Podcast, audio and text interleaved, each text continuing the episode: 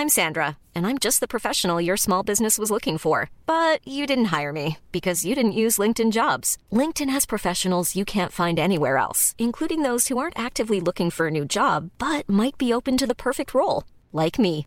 In a given month, over 70% of LinkedIn users don't visit other leading job sites. So if you're not looking on LinkedIn, you'll miss out on great candidates like Sandra. Start hiring professionals like a professional. Post your free job on linkedin.com/people today. Hey there, it's Michele Norris. I'm host of a podcast called Your Mama's Kitchen. When I travel, I'm usually looking for a way to find a taste of home when I'm not at home. And one of the things I love to do when I am at home is entertain. And Airbnb allows me to do that. When I was in California recently, I rented a house that had a great kitchen. And when we were sitting around the table, we we're all thinking, we're in someone else's house. Someone could be in all of our homes as well. If you have a home, but you're not always at home, you have an Airbnb. Your home might be worth more than you think. Find out how much at airbnb.com/slash host.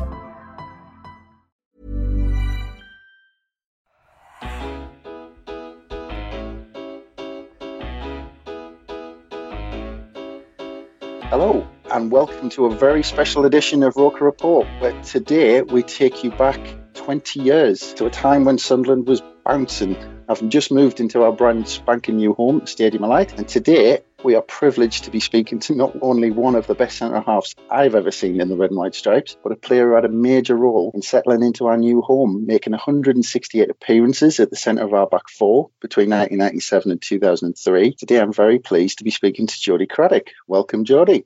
Hello there. Great to speak to you, even in uh, even in these circumstances. Yes, it's all a bit strange at the moment with the coronavirus, but yes, it's always nice to talk and uh, relive a few of them fond memories of mine. Yeah, let's cheer a few people up to when Sunderland were, were almost at the top of the league, touching distance we were. I, I imagine the, the recent events might have given you an opportunity to get some serious painting time in. It has, yes. You know, I spend most of my days anyway, uh, except for the weekends where I'm usually doing kids' football. So I spend most of my days, you know, five or six hours a day painting. Now there's no kids' clubs in the evening. I haven't got to take the football training and, and different bits and bobs. Uh, you know, I I have long. I haven't got to go and pick them up from the school run. So I have, so I've got another extra two or three hours of painting each day, which, you know, which it benefits me, which is great. I just get work together and get it ready for art fairs, which have been cancelled at the minute, but there'll be other art fairs and they'll and they'll be put on once uh, this clears over. So uh, yeah, you know, it's, it's just gives me time to get more work together, which is fine. Good stuff. Well, I want to come back to that because I'm one of your 70,000 followers on Twitter Uh-huh. um, who follow you for little bits and pieces on the football, but mainly to see uh, some of your work, which uh, I have to admit is, is pretty spectacular to see. So I definitely No, want to you. touch on that before we finish up. Yeah, no problem. Because I, I think it's fantastic. But uh, to begin with, I want to take you back to the beginning. So I want to take you back to Cambridge United. Yeah. So where you started your career, um, you made your debut as an 18-year-old and went on to play 150 games during your first four years, where you were pretty much never present. So this resulted in you being pretty highly rated at the time. So were there any opportunities to leave Cambridge before Sunderland came knocking in '97? Only uh, one opportunity. You know, I, I loved Cambridge. I've got some great mates, which I still keep in contact with. And, uh, you know, I'm a young lad who's just left school going to play football. It's, it was amazing. And I went to Woking on loan from Cambridge. It was great. And, I, and then I come back from there and it really put me in a good position to then play games and become accustomed to playing, you know, better football. Um, I nearly went to, very close to going to Oxford just before Sunderland came in. I was only a young boy, but I just didn't think it was the right deal, the right time. So I, I kind of said no to that one. So yeah, so then uh, then then Sunderland came knocking on the door, and it was a matter of it would have been maybe the pre-season time, um, and then I went up to Sunderland. And I had a trial for a week or two, and then I came back down to Cambridge, and I think we virtually started the season. And then they were like, right, yeah, we want to sign you, come back up again, and I went back up, and uh, you know the rest is history, as they say. Because uh, didn't you just miss out on playing under John Beck at Cambridge, or was he was he still around? Yes, I missed out on that. Fortunately, because I heard some uh, horror stories about the amount of running he used to like doing, and uh, you know, for for me, I wasn't. I was never a runner. You know, at the start of my career, I was never a runner. I was quite. I was fast, and I was, you know had a lot of pace. But I wasn't a runner. So I had to work really hard in that early stages of my career to build up my fitness and kind of turn myself into a you know, hard work, a runner, you know, someone that, you know, could, you know, put, you know, do the runs and then keep that uh, that fitness and that endurance during a game. It was hard work for me. It took a took a lot and a few years, but once I got it, I kind of maintained it. I kind of maintained it for my whole career. Then it was uh, so yeah. I'm but I'm really glad I just missed out. Just missed out on John Beck based on I know the amount of running he used to do. yeah, he had a, he had a good uh, apprenticeship though because you were uh, under Gary Johnson. Who, yeah, Gary Johnson. Fantastic yeah, he, record. Yeah, he was. Oh, he was brilliant. Took me to the club. Gary Johnson did absolutely brilliant. Gave me the opportunity. Yeah, and then and then after he went, it was uh, it was uh, John. Uh, he, he, had a big effect on you then, whoever it was. well, it was. I was just thinking there was a couple of them. There was a two or three. Roy McFarland was one. He was the one. Roy McFarland was the manager that. Yeah. Um, so he was there, and he was a great manager. He was there. Just he kept me there you know, and he was a manager just as I left. So they really wanted to. Sorry, I just remembered it was Tommy Taylor. Sorry, I apologise for Tommy Taylor. I can't don't know how I forgot him. I was thinking John Taylor, who was the centre forward, but Tommy Taylor. Uh, so, sorry, back to the question. Uh, I was holding out on my contract and not signing, but it was only because I'd had clubs interested, and um, it was really hard. I was only a young lad, and uh, they put a lot of pressure on me to sign. And they, of course, they wanted me to sign and stay at Cambridge, but you know, I, I kind of had wind of it that a club had come in and clubs were coming in and really interested. So, you know, it would have been silly to sign. And uh, so it's just one of them things I kind of held out and, and, and, got the move, which was brilliant. When Sunderland came, I mean, was it an easy decision? Because I, I, wonder, I mean, how did the conversation go? Was it because you were 22 at the time? Did, yeah. Peter Reid say, I want you to, you kind of for the future, or I want you to really push from the off to get in that first 11? Uh, it was just about, I think he just saw potential in me.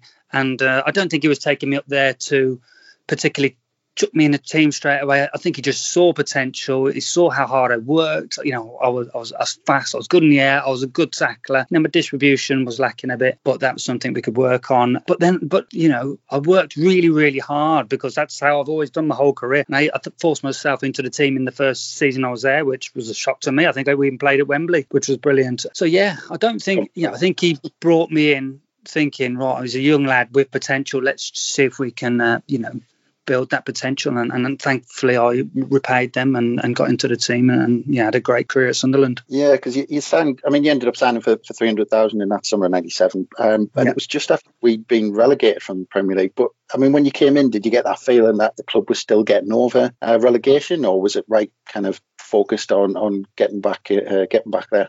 Not particularly. I was only a young boy, so it was all quite, uh, you know, a big shock to me. I, I remember going up there the first the first day, day I went up there to to see Peter Reid. You know, Roker was still open, which was great. So I got to go to Roker and just see what it was about. But it was getting shut down because you know the day I signed was the day that Stadium Light opened. So uh, it was just great. It was uh, you know great times, and I've enjoyed it so much. I mean that, that summer, I mean as, as well as yourself, we, we signed uh, Kevin Phillips, obviously, Chris Makin, yeah. Lee Clark, yeah. Chris Byrne. Edwin Zoetebier came in and they started building up a bit of optimism around the city with the new stadium open. I mean, I, I remember my my own reaction when I, when I walked in for the for the Ajax friendly. I mean, I, I couldn't believe walking into the stadium. Like, I couldn't believe it was ours, to be honest. But um, I wonder, was there a similar excitement within the squad in that summer to get going in the new stadium? Yeah, it was an excitement because it was just an amazing stadium. And uh, God, who doesn't want to play on a stadium like that? You know, every player, especially a young player like myself, was my dream to play there. You know, like I said, I was still a young boy, so playing on the, you know, I didn't play in that that against um, Ajax. I didn't play that game. I was only a young boy, just gone to the team. You know, I was kind of more worrying about my own career and what I could do to make sure I played at this amazing club. And uh, I think that's kind of that was always going through my head. What can I do? What can I do to be where these players are? And um, you know, playing that pitch. Uh, I wasn't kind of thinking, right, you know, looking. I wasn't projecting forward, thinking, right, we're going to, you know, go for promotion and all this. And and that wasn't it. I'm not, you know, I was thinking, how am I going to get in this team? That, that was my one and only thought is what am I going to do to get in this team? Who am I up against? You know, them type of things. I, was, I wasn't thinking further than that of like, oh, this is a great team. You know, I didn't, you know, Kev Phillips come to the team was fantastic, but I didn't know anything about Kev before then. You know, most of the players I didn't know know much about. Um, so it wasn't like I had an idea of how well they could do you know, just one of them. I think it's probably more of a selfish point of view that uh, I was just thinking about myself and how I can make sure I turn this into a you know good opportunity to opportunity for myself. Well, I mean, just thinking about it there as you were talking, I mean, I'm just thinking walking through those doors as, as a 22 year old into a squad with the likes of Kevin Ball, Alex Rae, Yeah. Uh, I think Bracewell was still there. Quinn, yeah, yeah. huge characters in the squad that you came in. Yeah, they were brilliant, fantastic guys. Yeah, nice people as well, really nice guys, which I got on very well with. I kept my head down. I worked really hard, and I think they just appreciated that. Um, you know, it paid off in the end. But yeah, players that I looked up to, looked up to, and learnt from. You know, every single day in training. Saying that, Alex Rae, who you know is a great mate of mine now. It, I couldn't understood, understand a word he was saying for weeks and weeks. I just couldn't understand a word he was saying. I had to l- learn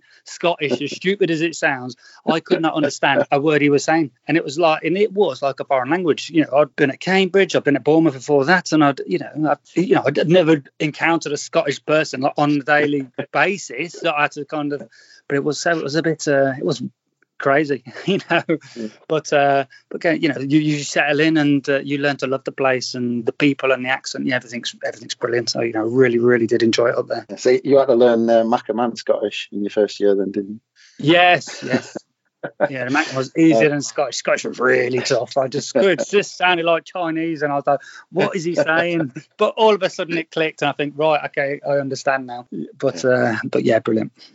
Well, I imagine any squad with uh, Peter Reid and Bobby Saxton at, at the top. Will uh, it, you'll have that team spirit kind of just built in almost. Uh, yeah, yeah, definitely. But team spirit is massive. You, you, you know, you, I think Leicester proved that a few seasons ago when they won the Premiership. You need team spirit in a team. If you want to do well as a team, you need that team spirit. Um, you know, you could have a team of world beaters, but if you haven't got that spirit in there, then then it's not going to work. And we had that. And uh, Peter Reid and, and Saka were brilliant. Everybody just got on so well with them, and they'd ensure there was that team spirit. We'd go out on you know team day outs, and that's what Peter Reid was about. Is he was I think it was important to him that the team you know got on really well and there was no hiccups. And uh, I think it, that pays off. The team subconsciously just worked better on the pitch then. And on and off the pitch. So we, we obviously we got into that first season at Stadium Light. We started at the beginning uh, without your involvement. I might add to just to that, and we we lost three of the first four league games, and obviously not having the best of starts. And then it gets worse. We, we got beat four 0 at Elm Park, which I think is pretty legendary game now um, in Sunderland folklore. And by this point, you've made your debut in the League Cup against Bury, but were yeah. you getting a when that Peter Reid wanted to change things up, or was it it was a bit of a surprise to you as well? Uh, I don't know. As a, like I said, all I can do is you know work really hard. You kind of might get an inkling of these things about how you hard you you work and train. Obviously, reserves. You play reserve games and doing okay, and uh, you know you get a little inkling. So you know it's good for players that there's always pressure on them from other teammates you know, one in their position. And I was hungry. I was ready for it. I was hungry for it, and uh, it was great. I think me and Daz Williams went in and uh, we did. We had a really good partnership, and we did. We obviously played in the reserves together, and, and you kind of understood each other's game, and it just worked. Um, did I get an inkling? I suppose when the team's losing, there's always that pressure and there's always that, that pressure on the manager to to try a change. You know, he could have put me in too early and it might not have worked and it wouldn't have been an issue that, you know, they'd have took me out again and said he's not ready and put me in at a later date. And it was one of them things. But you put the player in, you put me in, you put Daz in and we do well. And there you go. You, you know, there's your partnership. You just formed a new partnership that can handle themselves in the first team. well, obviously, we're, we're talking about that, that huge turnaround, and because you as you said, you came in after that Reading game. The next league game was away to Huddersfield. You came in with Darren Williams in the in the centre of defence, and up to that point, we'd lost five in the first ten. Yeah. And then after that point, we lost three in the next thirty-six league games. And this this turnaround talked about quite a lot, you know, when you talk about this kind of era and how Peter Reid kind of turned that around. But within the squad, was it a case of, you know, with those characters we were talking about, did you just know that the form was going to come at some point, or were there a few strong words behind the scenes from certain characters to get people going? Look, you got characters like Bally and Alex Rae. They're your strong characters. So they're your they're ones that like G you up, come on. You know, you know that as a player, but they're your ones you look look towards. They're the ones that set the example. Yeah, they're, they're you know is the captain. You he leads by example. You follow him. You know, he goes in and smashes into a tackle. You're right behind him, backing him up, type thing. You know, he led by example. He was brilliant, and and you know, Alex Rae. That's what those type of players do, and um, they then give you that confidence. You know, when you're a young player, it's you know it's great. You you don't do any wrong. Yeah, people weren't expecting me to go in and be brilliant, and you just go in and and enjoy. Well, you try and enjoy it. Uh, I didn't realise that was the statistics behind it all, but uh, yeah, fantastic. Uh, so yeah, you kind of look to these big players to kind of drag the players through, and then and then you you build as players and at the same time, and um, you know it's great. That's what football is about. It's about that's what having a captain in your team that's that's like that. That's what it's about. You know, you need those players to to guide the younger players. For you, that must have been pretty incredible to come in and obviously, you know, from Cambridge, kind of stepping up kind of two divisions from Division Three, I think it was back then. Yeah and whether it was four or three, but I'm pretty sure it was uh, the third division back then. And then you stepped up to the to the first division, but to go in to go straight into the team and then go into a team that's you know banging the goals in on one end and you're keeping it tight at the other, losing three and thirty six. I mean, you made thirty one starts in the end that season, so that, that must have been an incredible debut season or something. It was amazing, yeah. When you say it like that, I didn't quite know how many it was, but yeah, fantastic.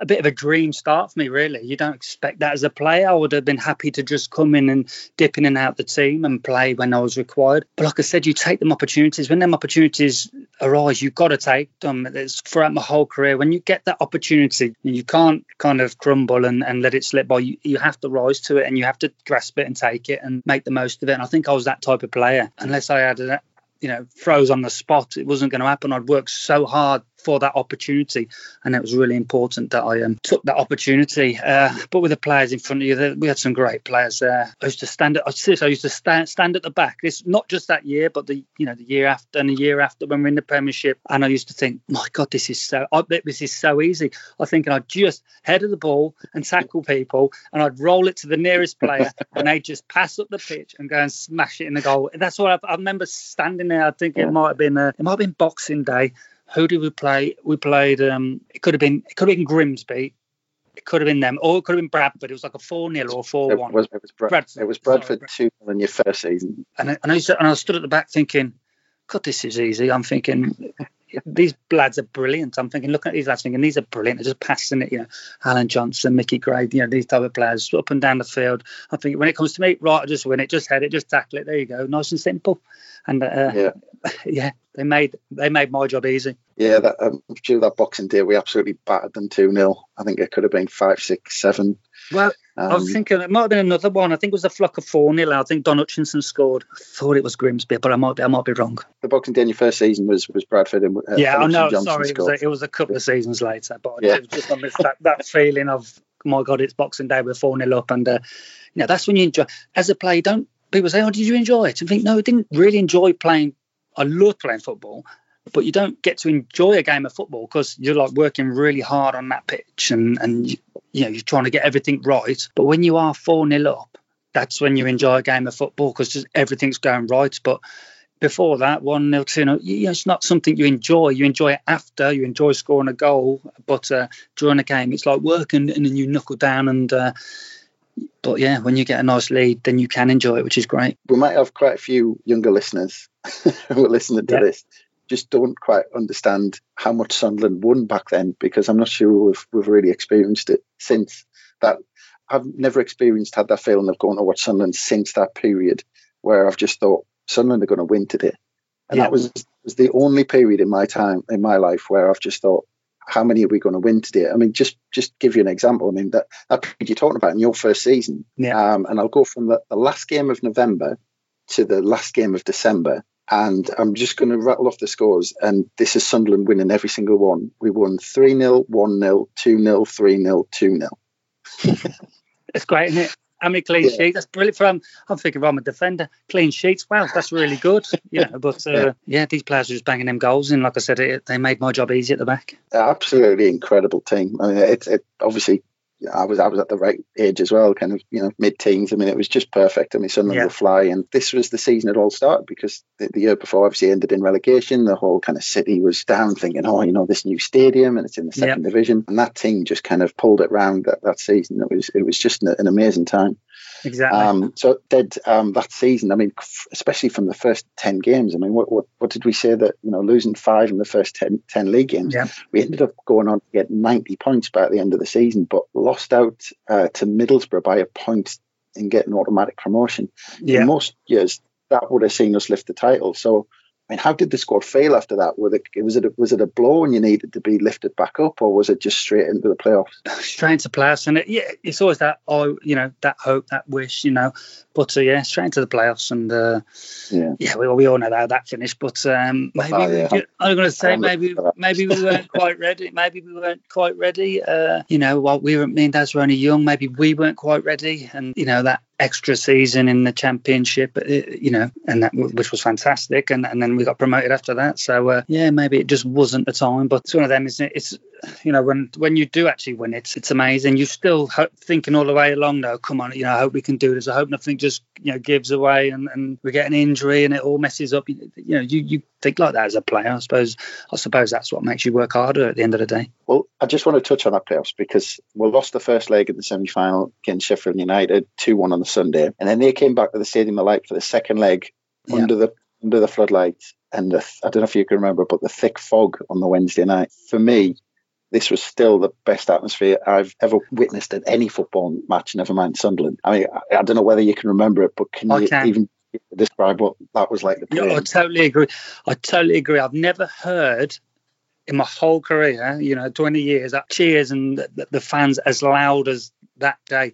You know, when someone, you know, of your kids screams in your ear and your ear makes that funny kind of whining noise, right? Well, that's what I got when the fans cheered. It was, I'd never heard anything after that, anything before that, anything like that, you know, before. It was so loud. And my God, that must strike fear into the opposing team and it really helped lift us up. And, uh, you know, wow, how amazing is that to have that following and that, that push behind you? It gives you such a boost. It's brilliant. That night, as I said, I mean, we're, we're all missing Roker Park, I think, but this was, I think, the night when everyone said, right, we've found our new home now. Because when you hear about people describe atmospheres as being electric, but with yeah. I mean, it was all, it all kind of came together that night. The, the, the scenario that we had a win by two goals, the fog, and we were just on top of them from the off and we, we we ended up getting those two goals and kind of setting up that Wembley playoff final. But it was just such an amazing night. I agree. You know, I'll always remember it. It's fantastic, great for the fans. You know, what a, but what privilege to me for me to you know at a young age being involved in that and. Uh, you know, then getting to play at Wembley, well, that was a bit of a dream as well. So, uh, yes, end, end of your first season with Sunderland, and we, we set up that playoff final at Wembley. Um, so, how, how did you find the the build up for, for the game of that size at Wembley, especially in your first season at that level? Do you know what I think when you're a young lad, you just take things in your stride and you kind of, I don't know, I didn't, things didn't really affect me. You're, you're only young, just kind of get on with it. You, you know, you look towards your older players and they're, quite calm. Yeah, yes, inside they'd be nervous. Of I was always nervous for every game in my whole career, but that was just that was a good thing, I thought. But yeah, you take it in your stride. I'm thinking, what a what a privilege, you know, for my family to come and watch me play at Wembley. Um, fantastic. I didn't enjoy the result. Don't get me wrong, but I, you know, I loved the experience and loved that opportunity to play at such an amazing place for such an amazing team. Did Reedy kind of give you plenty of notice that you were in the team, or was it a last minute kind of pin it up on I can't. Re- I can't quite remember to be honest. But you know, you kind of get the inkling as a player that if you've been playing, then you continue to play. So um, I'm just trying to think. You know, you didn't know to the day with Reedy whether you were in the team or not in the team. It was one of them ones. So, but yeah, I suppose there's always that relief when your name goes up and you're on that board and you're thinking, you're right, yeah, you know, this is my day. I'm gonna, you know, I'm playing. This is it. You said you, you made the starting eleven, and as was said, with the game, it was a fairly dull first half with uh, Charlton kind of with Clive Mendonca going in one 0 up. Um, but then after that, it all kind of descended into chaos with seven goals across uh, the second half and extra time. Um, and then it goes to 4 4. But as a defender in that sort of game, I mean, does it just go to how you can hold your nerves because it, the goals are flying in at both ends and you just think every everything they hit's going to go in? Oh, how, yeah. how, do you feel the game after chaotic like that? And uh, it is chaotic. I'm thinking, well, we've let four goals and I ain't done my job right there. You know, something's gone wrong. You know, at that point, did you know my age go against me? Was I not experienced enough to deal with it. Uh, it's one of them, isn't it? Um, I, have never watched the video. I've never watched the game back, and I don't feel I need to ever watch it back, to be honest. Um, you know, we lost that game. You know, actually, you know, went to penalties. If you took just the game and the extra time, it was a draw. But you know, we lost on penalties. But yeah, but if I was to watch that game, I'd pick out a million faults and a million things I did wrong. But um, you know, all I say it's a team game. So uh, you know, I can't like just blame myself for not you know for letting him fall. You know, you, you do it as a team. You you know, as a young lad, you probably don't realise that, but as you get older and more experienced, then you realise, you know, as a team, you know, it's a team game here, and uh, everyone's at fault when you uh, when you let him four goals.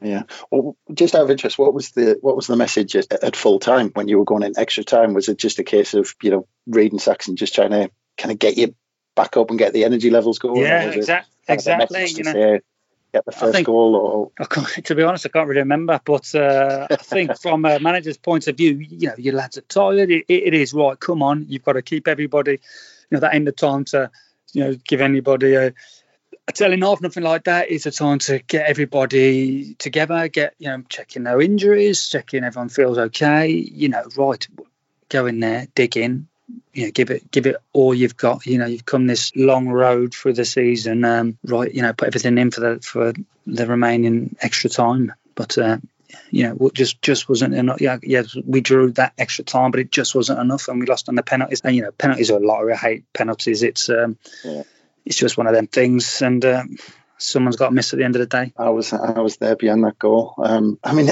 just um, it, you did mention the penalties there, but I'm just wondering, has, has it got to, has it crept up and it got to six six seven six? I mean, had the thought crossed your mind that yep. you might need at some point? I was absolutely bricking it.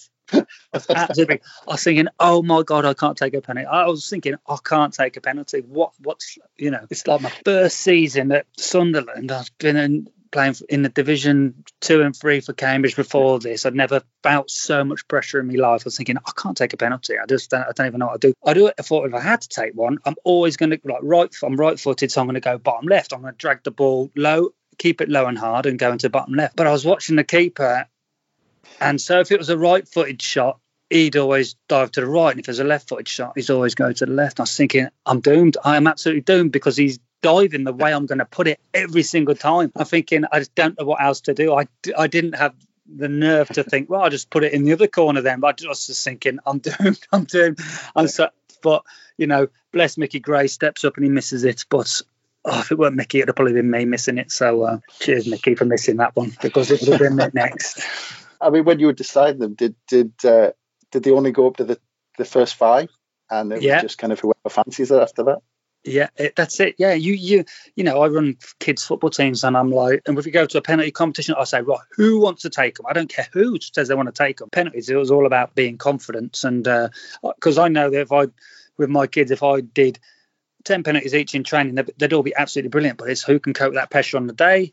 And you know, in that moment. And uh, so the manager goes, "Who wants to take them?" And whoever says, "Yep," then you go with it. And uh, you don't think past the five penalties. You don't think who's next. I've got Danny Dichio next to me saying, "Who's our centre forward?" By the way, saying, "I am not taking a penalty." And I'm thinking, "Would you?" Would you? And we're going, "What do you mean you're not taking a penalty?" He says, "I'm not taking a penalty." I say, then me and Daz are like, oh, well, one of us is going to have to take on. I just, I, am kind of hoping Daz, being a bit more experienced at being at a bigger club than me, might have uh, may have took one before me, but uh, I don't know. It didn't get that far, so uh, we'll never know. Well, it did finish at seven six. So, but um, obviously everyone was. I mean, everyone was good. I mean, I was, I was absolutely devastated behind the goal there. But in terms of the players, I've, I've read kind of various players' books and heard stories with things like this. And I mean, I've heard that the squad drown their sorrows uh, on the way back. Um, was that was that a good uh, good session? I think that the club had hired. I don't even know where the room was. It had hired a place, so it would have been like a vic- if we'd have won, it'd have been a victory celebration. If we lost, it would have yeah. just been some food type thing. So yeah, but we so we still had to go there, which was a bit of a drag. You know, the only thing you want to do when you've finished is go home and just do nothing. Um, but no, we still had to go there and have some food, and uh, you know, we'd, we'd had a couple of drinks. Not that people were particularly drinking. But uh, you know, Audie did his best to cheer everybody up as he did. He was a, he was a right good laugh. So um, yeah, it was a, it's a, it's a tough one. You still have to go through the motions, and uh, that's part and parcel of football, I suppose, isn't it? Yeah, I think I, I heard or the, the, stories on the on the team coach. I think there was a good one where I don't know how true it was, but I'm sure I heard this one where I might have been in Ed Quinney's book or something like that, actually, where he said um, there was a request to mix the coaches up, so kind of some of the you know the wives and girlfriend's coach and mix it up with the players. So some players went on the other coach, and uh, there was talk of that going on. And I think I read uh, that Bobby Saxton just went, "Nope, none of that."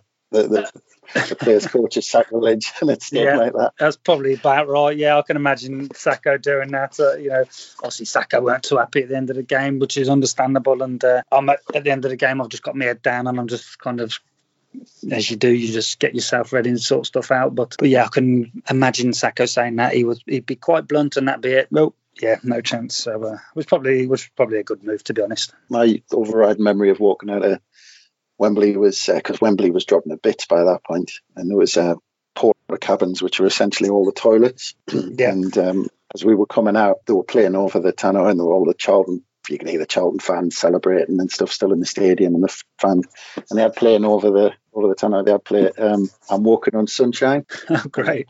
And, and at that point I was walking through whatever was leaking out of these porta cabins. Ah, it certainly no. wasn't sunshine. I, uh, off, yeah, right. yeah there you go.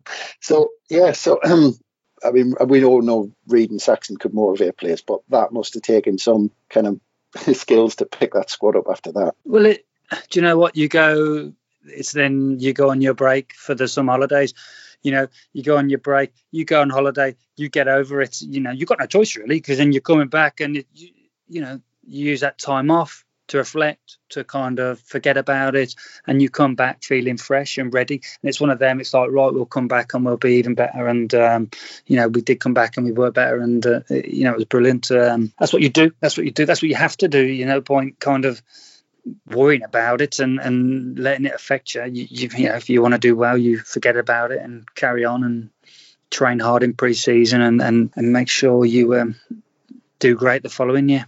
Yeah, because actually, what, what's amazing is considering how well we did and having missed out, um, that that all of that squad basically stayed together for the for the next year. And rightfully so. There, you know, there was a good team there. Um, why change it? You know, unless obviously I know it's harder if you've got a team coming in wanting to buy a player and going up to the Premiership, but you know you keep hold of you know your top players. It's brilliant, and that's what you need to do, and that's what the manager did. Um, and that puts you in a good position. Then going into the the following year, you you still got that strong squad that had been winning games, and you know hopefully strengthen it and, and go on and get promotion we'll go into the, the, so the following season, and obviously picking picking the squad back up. You you actually started that season in, in the first eleven, which and I think what looked like that was the plan where we'd signed Paul Butler from Bury, and it looked like you know it was going to be you and Paul Butler to to the kind of play regularly that season. You you guys were the first choice centre halves that season, but um, you picked up an injury early on. Andy Melville came in, and you weren't yeah. able to get back in the side. I mean, obviously it's it's difficult not playing, but was it made easier or more difficult that the team was playing so well the next season um, that you, you could didn't really have an argument to get back in? It's exactly what it was. I, I had no argument to get back in. All I had to do is I couldn't do anything. Um, you know, when a team's winning, all you can do is train and and wait for your moment. And my moment would never really arrives because you have a team that's winning and doing so well, which um, disappointing from my point of view. But you're a team player, and what do you want? Inevitably, you want your team to get promotion. So you know it's kind of a bit of sweet. Was you want your team to win and get promotion, because that just benefits the whole of Sunderland. Yeah, but I wasn't playing, so all you do is just work really hard and and play your reserve games and, and do everything you can just to make sure that you're ready if there is an opportunity that you can just step in and um, you know and carry on as the player before you was. Yeah, and and one of the aspects I've read from you know Peter Reid's management style from from a few ex players was was that even when you weren't in the in the team, he still made you feel part of it and you felt part of the squad. Was that how you felt at that, that time as well. Yeah, I think so. You've got to, haven't you, as, as a manager? Everybody, you need a squad. It's not about just 11 players on that pitch. Uh, it's about a squad because at any moment somebody can get injured. And if you've got somebody on the sideline who's not, you know, feels like they've been pushed out and they're not happy, then you're asking them to come in and do a job and and be professional. So yeah, it's really it's such a big job for a manager and a coach to keep everybody happy, the whole squad happy, make sure, you know, players are ready to come in and, and you know, you've got to keep them players that are on the fringe happy. And that they can come straight in and do a job if required. And uh, you know they did a did a good job at doing that. You know they believed in really good team morale, which which which is a, necessity. Well, you know that season we we romped home over hundred points. You know, 28 clean sheets. We were kind of breaking records all over the place. Uh, you know, Phillips was banging them in, Quinny was banging them yeah. in. It was an incredible yeah. season, but it must have been slightly bittersweet for you. You know, not playing as much football as you would have liked uh, that season, and the club doing so well. Yes, I know. Yeah, definitely, definitely. But understandable. You can't get in a team which is winning. How can I? You know, how can I knock on a manager's door and say I should be playing when the team's winning? I've got no argument. Um, you know, Butts and, and Andy were doing great in there, so I had no argument that I could knock on the door and say, "Look, I should be playing." I, you know, I couldn't. I couldn't do that because they were doing brilliant. Not the ideal situation from from a personal point of view, but for you know that was great going forward. That you know it was it was helping my career. I was going to be then become a Premiership player based on the hard work that these boys have put in all season, and so it was fantastic for the club at that time. Got promotion to the Premier League, and then it was I mean obvious when teams get promoted to the Premier League, but um, Peter Reid was going to go out and strengthen. I think every, everyone knew that, and he went out and brought in. I mean, on paper, uh, and actually one of the best defenders I've ever seen. He brought in Steve Boulden that summer. Yes. Um, yeah. I thought was an incredible player, and he brought in Thomas Helmer as well. And then you ended up um, going out on loan to, to Sheffield United. I mean, at this point, did you start looking elsewhere for, for permanent moves, or were you always thinking, "I'll you know I'll get fitted or get some games under my belt at Sheffield United and then get back in at Sunderland"? Yeah, that's exactly what I thought. It wasn't. I knew Adrian Heath from being at Sunderland, and um, yeah, you know, but Baldy in, who was brilliant and he was a fantastic player. And I was thinking, well, how am I going to compete against him? So yeah, going on on loan was great. I really enjoyed it. I went in to play at Sheffield United and I, you know, played some good football. I think I was there a month and uh, who else was there? I think Stanislav Varga. I think he might have been in front of me as well. Was that that year? Did they bring him in? And I think he got a big uh, injury and I think he was playing. I don't know. I think he could have been playing, and I think I don't know if he got an injury, and not, then I came back. I don't know. I can't quite remember. But uh, I was a month on loan at Sheffield. And I think I come back, and uh, you know, I was back in the first team. But that's all. You know, brilliant. Yeah, reserves are really good. Don't get me wrong. We had a great reserve team. I really enjoyed it. Played some great games, um, but you can't compare to that competitive football of the championship or whatever division you're in. You know, that competitive Saturday three o'clock football, you know, there's there's no comparing to it. So if you can go and learn and play them games, then they're ideal, you know, because then that really makes you ready for when your team does need you. Yeah, exactly, and that, that that's exactly what happened. I mean, you came back from Sheffield United and you end up playing 18 times in the Premier League that season and finished as you know one of the first names down on the team sheet by the end of the season, which which was amazing. And uh, you also played in one of the games that season that's still talked about uh, today um, the, the Chelsea game at the Stadium of Light. We ended up uh, 4 0 up by the 38th minute. I mean, that, that must have been another fantastic game to be involved in. Oh, amazing. Like I said, you know, you start to enjoy a game at 4 0. But I spoke earlier on in the conversation about it, you know, it was the players in front of me were so good. The way they passed that ball around, it made my job easy. Me, you know, me and Daz or whoever was at, we were at the back.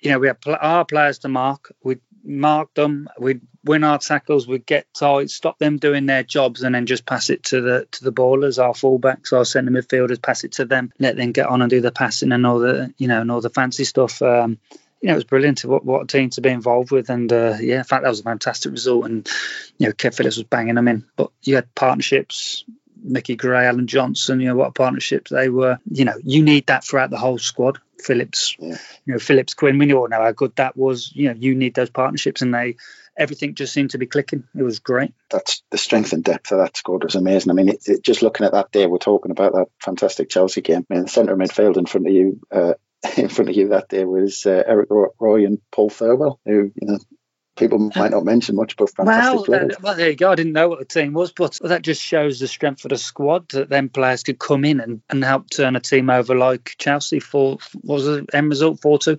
So uh, four one in the end. Four one, sorry. So yeah, so I suppose that just goes to show the strength of the squad and how good we had a great reserve team as well at some point. I think yeah. we won the, the, the reserve league, and we, I remember us having like fifteen thousand fans at home against a Man United in a against a Man United reserve team. I think, oh my God, who, who I bet there aren't many reserve teams can say they had fifteen thousand fans watching yeah. them at home. I was thinking, wow, that was you know, it was like a first team game. It was uh, it was absolutely ridiculous. It was brilliant.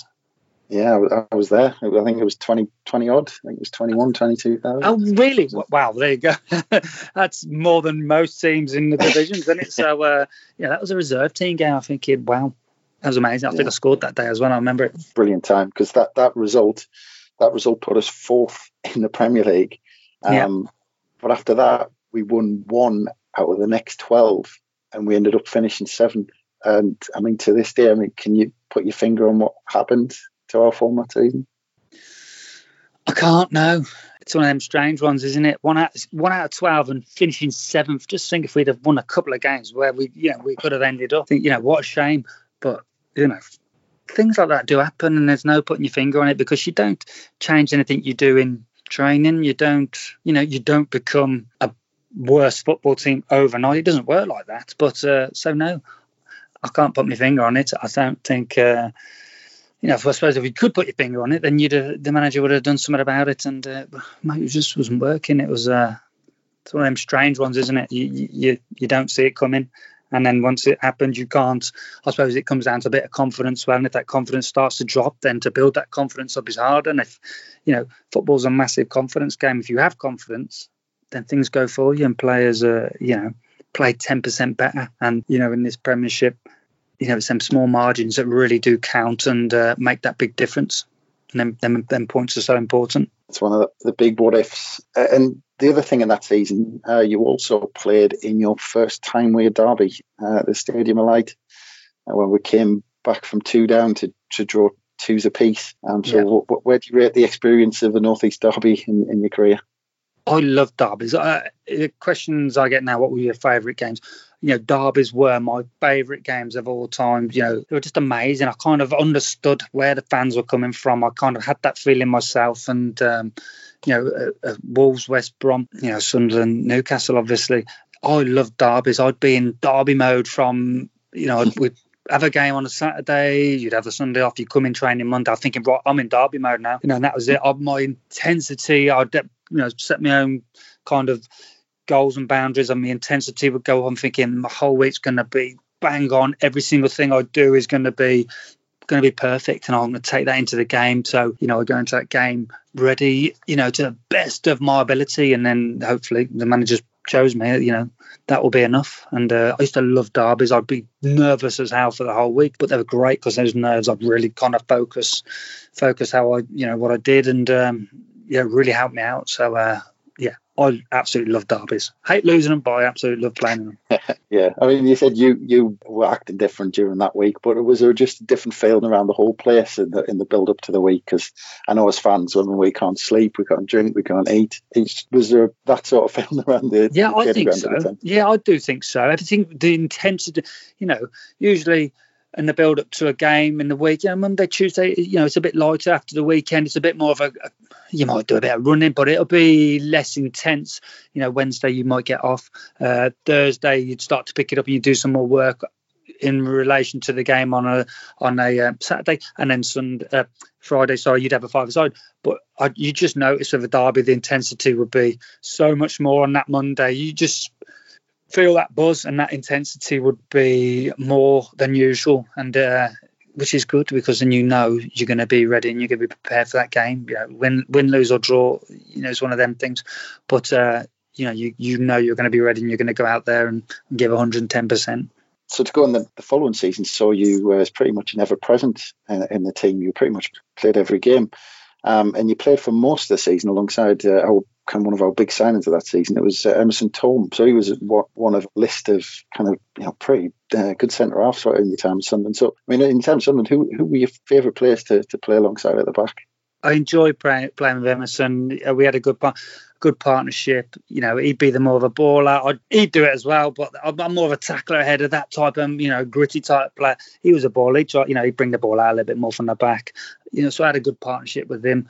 Um, you know, Daz Williams had a good partnership. I was good mates with Daz anyway, so that kind of helps. And we had a good partnership. And uh, I remember I like good uh, Jockey Bjorklund when he was there. I had a good partnership with him as well. So, uh, you know, it's really important as a player you have a good partnership. If you don't have a good partnership, things don't work and you make mistakes. It's about understanding how each other play and what your strengths and weaknesses are, and you know, covering each other and you relying on your your teammate to you know if you make a mistake you know he's going to be there if he makes a mistake you're going to be covering him he, you know you kind of work as one you know each other how each other play and that benefits the whole team it benefits you and the whole team at the same time you, you two were brilliant to watch in that season um, and uh, in that season as well we touched on the derby your first one the season before but you yep. got to play in a legendary night. It's got you know every every Sunderland fan who was there that, that night at St James's Park when yep. Shearer missed the penalty. We won two yep. one.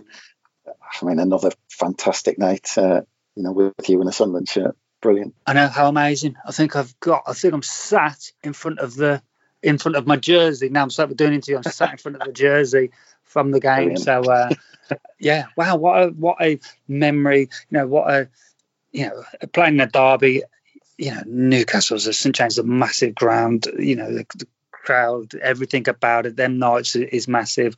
Uh, but then to go and turn them over at their place, you know, that, that's just that little bit extra, isn't it? Um, but yeah, and then Shearer misses the penalty. Right on Tommy Sorensen, you know, game winner, yeah, things like that. Yeah, that's what you train for. That's what you know, that's what he got paid for. And, and, and, you know, he pulled one out the bag just when it counted and he wins you the game. You know, wow, what an amazing feeling. You know, at the end of the game, they're the games you look back at and think, wow, what a privilege that was to be involved with that, you know, at a young age that I was. And I think, you know, that, that's amazing. They're just you know, memories I'll never, ever forget. I mean, I, I, sometimes I get them mixed up because we kind of beat Newcastle that many times around this time.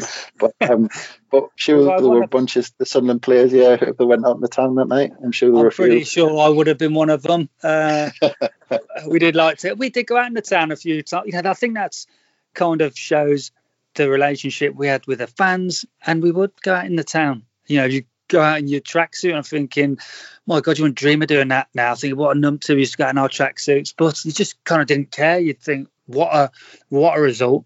What you just want to celebrate it uh, as everybody does, and you want to share it with the the people it means the most to, which is the fans. And uh, the fans are always brilliant. And we'd always, you know, we would go out down the town and uh, we'd have a great time. Fans were always amazing. Yeah, I bet you didn't have to buy a drink that night. That's for sure. I can't remember, strangely enough. well, I mean, you talk about that time and the closeness uh, of the fans. I mean, I think when you went down to play games in London, you really would make you all go out and drink with the fans, wouldn't it? Oh yeah, you know, he was a big believer in keeping that relationship with the fans, and I think it's really important. Yeah, whether you're doing good or bad, it's really and, and at any club, you know, you need that relationship with that fans.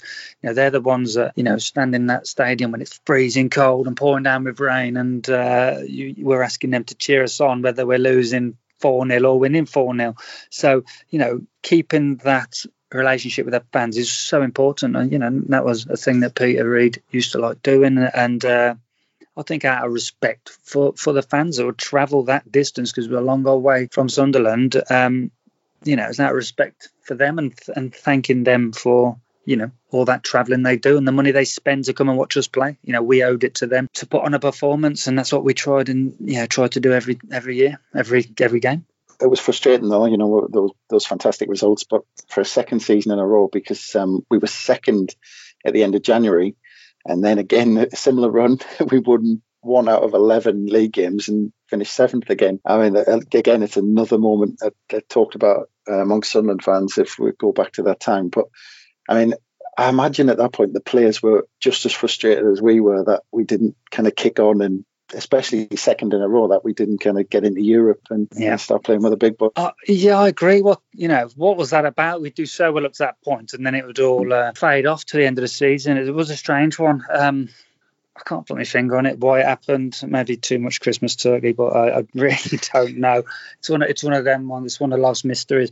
You know, even if you'd picked up a few injuries, it shouldn't usually last that long. You know, you it would that would affect you for a couple of games, maybe. It wouldn't affect you for eleven or twelve games in the other scenario. Oh, I know, really odd. Oh, really odd. You know, we weren't the type of players that just you know took our foot off the pedals, but looking on paper, that's what you said we'd done is took our foot off the pedal and kind of coasted home to the end of the season. But uh, you know, we weren't that type of. You know, it wasn't that type of changing room. You know, Borley, Alex, you know, they're not the type of players that would let us do that. You know, and as young players, you don't do that anyway. So, you know, it's a bit of an odd one. I'd uh, be interesting to go back and relive it and think what the hell happened there boy. Yeah. Yeah. I, I, can't imagine Reedy and Saxton letting you coast, um, to be fair. No, no, exactly. I know they wouldn't. You know, they never did, but uh, strange one. I mean, as, as we said, those two years we had, a, we had a great side, and it was actually it was our best back-to-back league finishes since since the 1930s. But absolutely fantastic squad, and still, I mean, even though we didn't kick on like we wanted,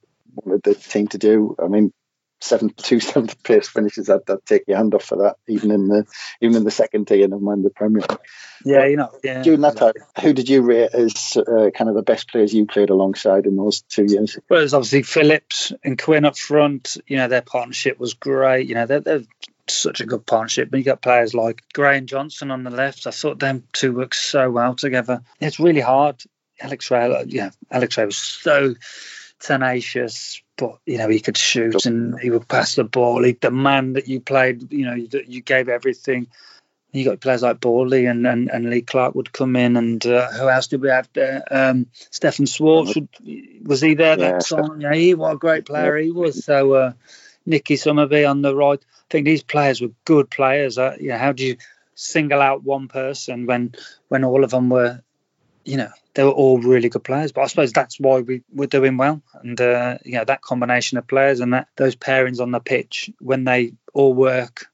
You know, when your pairing works and they all work at the same time, you know that that's when you start getting good results. Yeah. Then the next year, I mean, you know, the wheels kind of started to come off the following year. We finished seventeenth yeah. and survived. Um, I mean, did you feel the writing was on the wall and that team was starting to to break up at that point? I did, yeah. I felt it slipping, and, and I'm stood there thinking, I can't, you know, I could feel it slipping. I was, you can't do anything about it. The team was starting to break up, and I think that's the issue. You know, that's the problem. You, you bring different players in and don't necessarily always work, and uh, yeah, it's a tough division yeah. to stay in the Premiership. And just because you finished seventh twice, it doesn't mean you're then gonna, you know, you're gonna stay in the Premiership. We all know what happened, and and how things can change so quickly. Yeah, I think you touched on it there. I think uh, in a few interviews, Peter Reid's kind of admitted, I think a few talk-ins as well in in the clubs, some of the pubs and clubs around Sunderland, that he uh, made some mistakes on the on the recruitment side around that point. Because uh, I imagine uh, alarm bells were ringing when, uh, like I said, kind of Milton Nunez was turning up with the training ground around that time. Well, exactly. You know, we're I'm not going to knock these players because you know I know these these lads and there, but you got to bring in the right type of players that are going to you know push you on push you on from seventh to you know keep you in that second position so to speak you know if you're second position just after christmas you want players that are going to keep you up there you need to spend the money bring in the players and you know know that they're going to tried and tested and they're going to come and fit straight into that team and do the job and uh, it wasn't that. that. and that's like I said, I, was, I stood down training one day and thought, you know, it's slipping, and what do you do? But you know, what can you do about it? It's it's it's we're going to get relegated, and we didn't get relegated that season, but I think it was the following season we did get relegated, and uh, I saw it coming, and you know you can't do anything about it. It was pretty spectacular as well the next season because um, yeah, yeah, we I think Peter Reid. Uh, Peter Reid got sacked. I think it was in the October after we got beat three one uh, against Arsenal. That I think you you actually got our goal in that one. Um, yeah and then Peter Reid was sacked and then replaced by Howard Wilkinson. So I mean, at that point, what was the biggest surprise? Was it Reid getting sacked, or was it the fact we replaced him with Howard Wilkinson? Um, to, to, be honest, I thought it was Reid's time to go. Um, was I in the team? I can't remember if I was in the team. Well, you played in his last game. You know, I don't think I was too. I don't know if I'd played the times before that, but I don't know if I was too happy to be honest. I know around about that time, I must. I think I lost my son as well, Jake. Um, so I'm.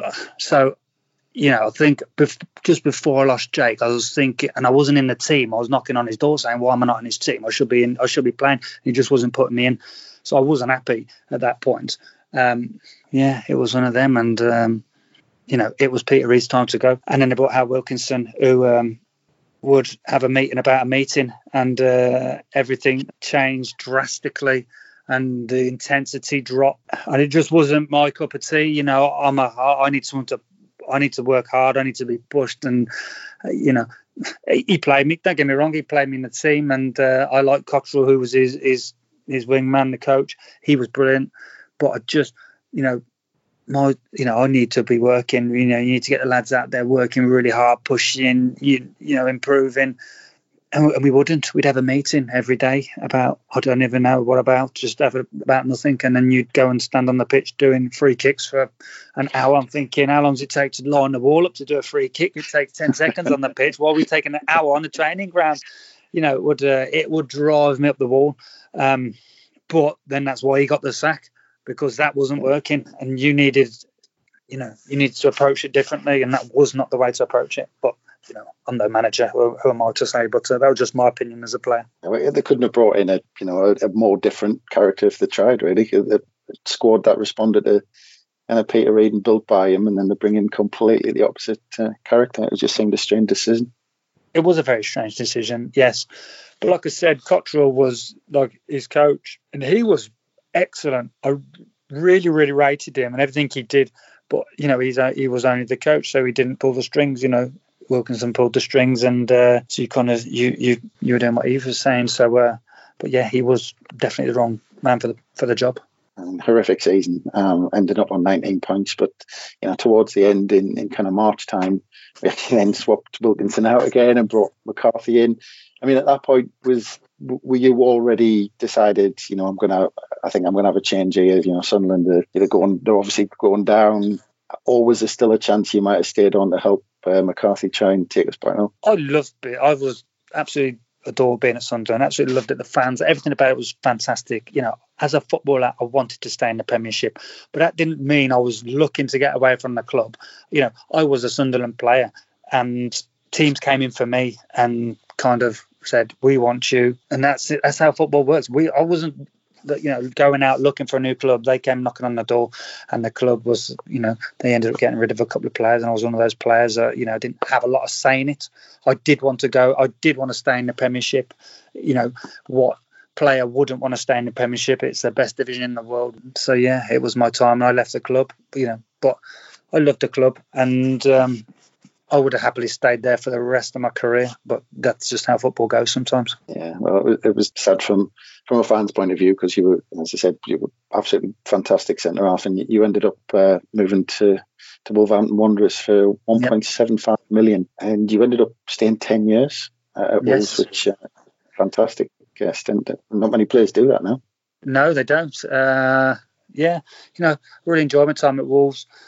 I'm back in the Midlands, where I have some family in the Midlands, where I grew up. You know, it was a, it was a fresh start after I'd lost my son up in Sunderland. But yeah, it was good. You know, but you know, Wolves didn't come without its ups and downs. We got promoted, we got relegated. Yeah, it's, the same same story. Um, but yeah, I had a great time at Wolves, and you know, I still live in the same house that I lived in when I first moved to Wolves, and uh, yeah, a great bunch of fans like Sunderland were. So um, you know, fond memories all the clubs I've been to, some fantastic fond memories. Yeah, and you, you actually linked up with, with a few Sunderland players out of, at the time you spent at Sunderland. I think must was Alex Rae there and Paul Butler. There's a few, yeah, Butts, Alex Rae, Mickey Gray came down. I thought there'd have been more, but uh, so yeah, it was nice for them, you know, to play alongside those lads again. They they came down, and um, I think Butts was already here, obviously, but Alex Rae he came after. I can't remember, but uh, yeah, like Mickey Gray came, and uh, yeah, it's odd. It's strange how things work out, but uh, but yeah, it's good seeing them lads again, uh, which you don't really expect to, and uh, and playing alongside them. Yeah, well, obviously ten years, and you were quite rightly rewarded with in 2014 with a with a testimonial, yeah. and the proceeds uh, went to the Birmingham Children's Hospital, which is which is fantastic. But um, it was against a, a Sunderland eleven, select eleven, to get some of the old old lads in there. But that must have been a, an unbelievable way to, to end a fantastic career. It was brilliant, you know. Managed to get pretty much well, we managed to get loads of lads back playing we could you know physically run and kick and you know do anything on the pitch you know that weren't injured so we pretty much got everyone back and you know it was hard work you know ringing around and getting people people blooming getting injured the day before and you and uh but no it was really nice just to have Quinn and Phillips back playing up front, and uh, yeah, it's really good. It's really good. You know, I really enjoyed it. It was, you know, and it's I really appreciate the effort of players coming back and playing because you know I know how difficult it is to stop what they're doing and and travel and come and play a game of football. But you know, I'd like to think that they were they're happy coming and just you know getting back together with their teammates who they'd had such fond memories with and uh, come and spend you know spend that time together for you know for my special day. Were the were the drinks flowing on, on the night, or was it not that kind of? thing? no, yeah, drinks are flowing. Yes, there's a few of us, so we all had a drink together, obviously, and then uh, a few of us kept it going, which was good. So. Uh, yeah, which is great. You know, it's nice to catch up because you don't usually do it that you know you don't do it that often once you retire and you stepped away from the game. You cross these, you cross paths when you if you do a talk. You know, some players don't do. I don't really do talks or anything like that. Some players do more, so you don't really cross paths. So it's nice when you you do. You know, bump into these players again, and uh, you know, I enjoyed it. I played a five-a-side tournament at St George's Park last year, and, and Kev Phillips was there, so it was nice to. And I hadn't seen him for years, so it was nice to catch up and just, uh, you know, so I mean that was a that was a fantastic end to your, to your, football career. But as we said at the beginning, kind of second career is I suppose is now well underway in the form of uh, your artwork. Um, so I mean, just out of interest, were you doing this while you were playing, or was it just purely came about since you finished? No, I, I was doing it when I was playing. I wasn't thinking. I was never at the standard I'm at now. I was just pencil sketch, you know, drawing at, at Cambridge. I'd done A level at school, and so I enjoyed art. You know, it was kind of, you know, I enjoyed it. That's why I did A level. So I did it as a hobby. I was, uh, you know, you do something that interests you, you continue to do in your spare time. So that's what I did. I'd do drawings and that. And that's all I could afford at Cambridge. I couldn't afford, I could only afford pencil and paper, and that was it. Um, I went to Sunderland. I had a bit more money, so I could afford some more materials. So yeah, I just taught myself oil painting. Yeah, and then I got and because I do it every day, you know, have that spare time in the afternoon when I finished. So I just paint anything that I wanted to, or try and try and paint. And I just taught myself over years and you know over the time, over them years, um, to the point where they, you know, they got quite good, and players were saying, "Oh, you know, could you, you know, we've had a baby, can you paint them?" Or I've got a dog, can you paint a dog? And I'd be like, "Yeah, you know, I'll have a go," and uh, they buy them off me. So, uh, kind of where it stemmed from, and you know, I've always had that love of art. So the more I did, the better I got, and yeah, that's my job now, and uh, you know, it's great. You know, it's a great job. I paint all day, every day, and um, you know, stuck in the house at the moment with the coronavirus, it's you know even goes in my favour that I do even more painting. So um, you know, I love it. You know, it's a it's a being a footballer was the best job ever. I tell my kids that you know there's no job better than being a footballer if you can do well in it. As far as in terms of, of loving of loving it. You know, I love art just like I love football, and uh, it's great for me to be able to paint now. But I wouldn't have been able to do that if I wasn't a footballer for 20 years because I, you know, financially wouldn't have been able to support my, you know, my art hobby, you know, hobby now job. So, um, because it's not like I'm selling them straight off the rack every single day. You know, it, it's hard work being an artist. I might be able to paint anything that I want, but selling's a different ball game, and you know it's uh, not my strong point. You know, being a, a someone that you know sells things, but uh, the painting, I'm good at the painting, so uh, you know that that comes in time. Well, like, like I say, I, have followed you on Twitter for quite a while, just um, kind of looking at some of your artwork, and it, it's absolutely incredible. I mean, some of it's just just amazing. And I'll say to anybody who hasn't seen it, I mean, I, I follow you on, on Twitter, but I mean, have you got a website or anything like that where you've got a collection of pieces, or can? Well, I do. I use social media, so Twitter is. You, yeah, if you just type in Jody Craddock, you'll find it. Uh, I used Instagram with Jody underscore Craddock underscore, uh, and I use um, Facebook, so Jody Craddock Art on Facebook, and that's where you'll see all my stuff. I'm not hard to find, and I'll, you know, social media is great and, and I'll literally paint a picture or do the pros you know I'm going through the process of this is it you know this step by step and I'll put the pictures out. So that's kind of how people see it. And um, then you know I'll do art fairs and different stuff to, to sell it. And yeah it's yeah social media is brilliant you know it's uh wasn't around back in the Sunderland days but uh but yeah, probably a good thing.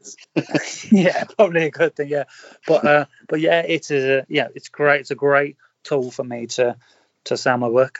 absolutely fantastic. Anybody who hasn't seen it, get on there, have a look. It's it's absolutely mesmerizing. Some some of the stuff on there. Get on there and, and take a look. It, it it's fantastic. And uh, yeah, I hope on the, the other side of kind of current events, you uh, you get back out there and uh, get into back in back into the exhibitions. And I will do.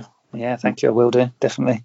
I can't tell you how much of a privilege it's been to speak to you, Jody. I mean, uh, like I said, I saw you play unbelievable player and uh, a cracking person uh, to boot. So, so thank you so much for your time. I'm hoping we're going to put some smiles on people's faces with that. So, so thank you so much for that. Oh no, my it was a privilege to remember, you know, to go back over some of these memories and uh, you know and talk about them as a player. You just kind of you forget a lot of things, and uh, so it's nice to go over them. And uh, it's a way for me to also say thank you to the Sunderland fans for all their amazing support for over the years. You know, you really brought me through some difficult times, and I was there. My me, you know, my wife. I will hold Sunderland people in my heart for the rest of my life, and uh, you know, I love you all, and, th- and thank you. you. You're you're amazing. Thank you.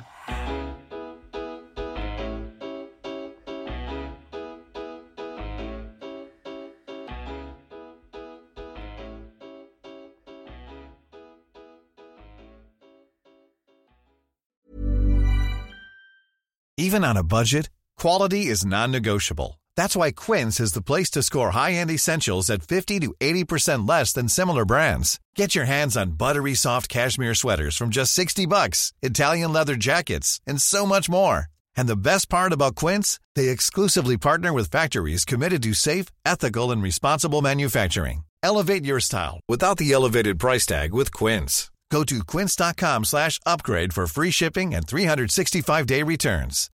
When you need mealtime inspiration, it's worth shopping Kroger, where you'll find over 30,000 mouthwatering choices that excite your inner foodie. And no matter what tasty choice you make, you'll enjoy our everyday low prices, plus extra ways to save, like digital coupons worth over $600 each week. You can also save up to $1 off per gallon at the pump with fuel points. More savings and more inspiring flavors make shopping Kroger worth it every time. Kroger, fresh for everyone. Fuel restrictions apply.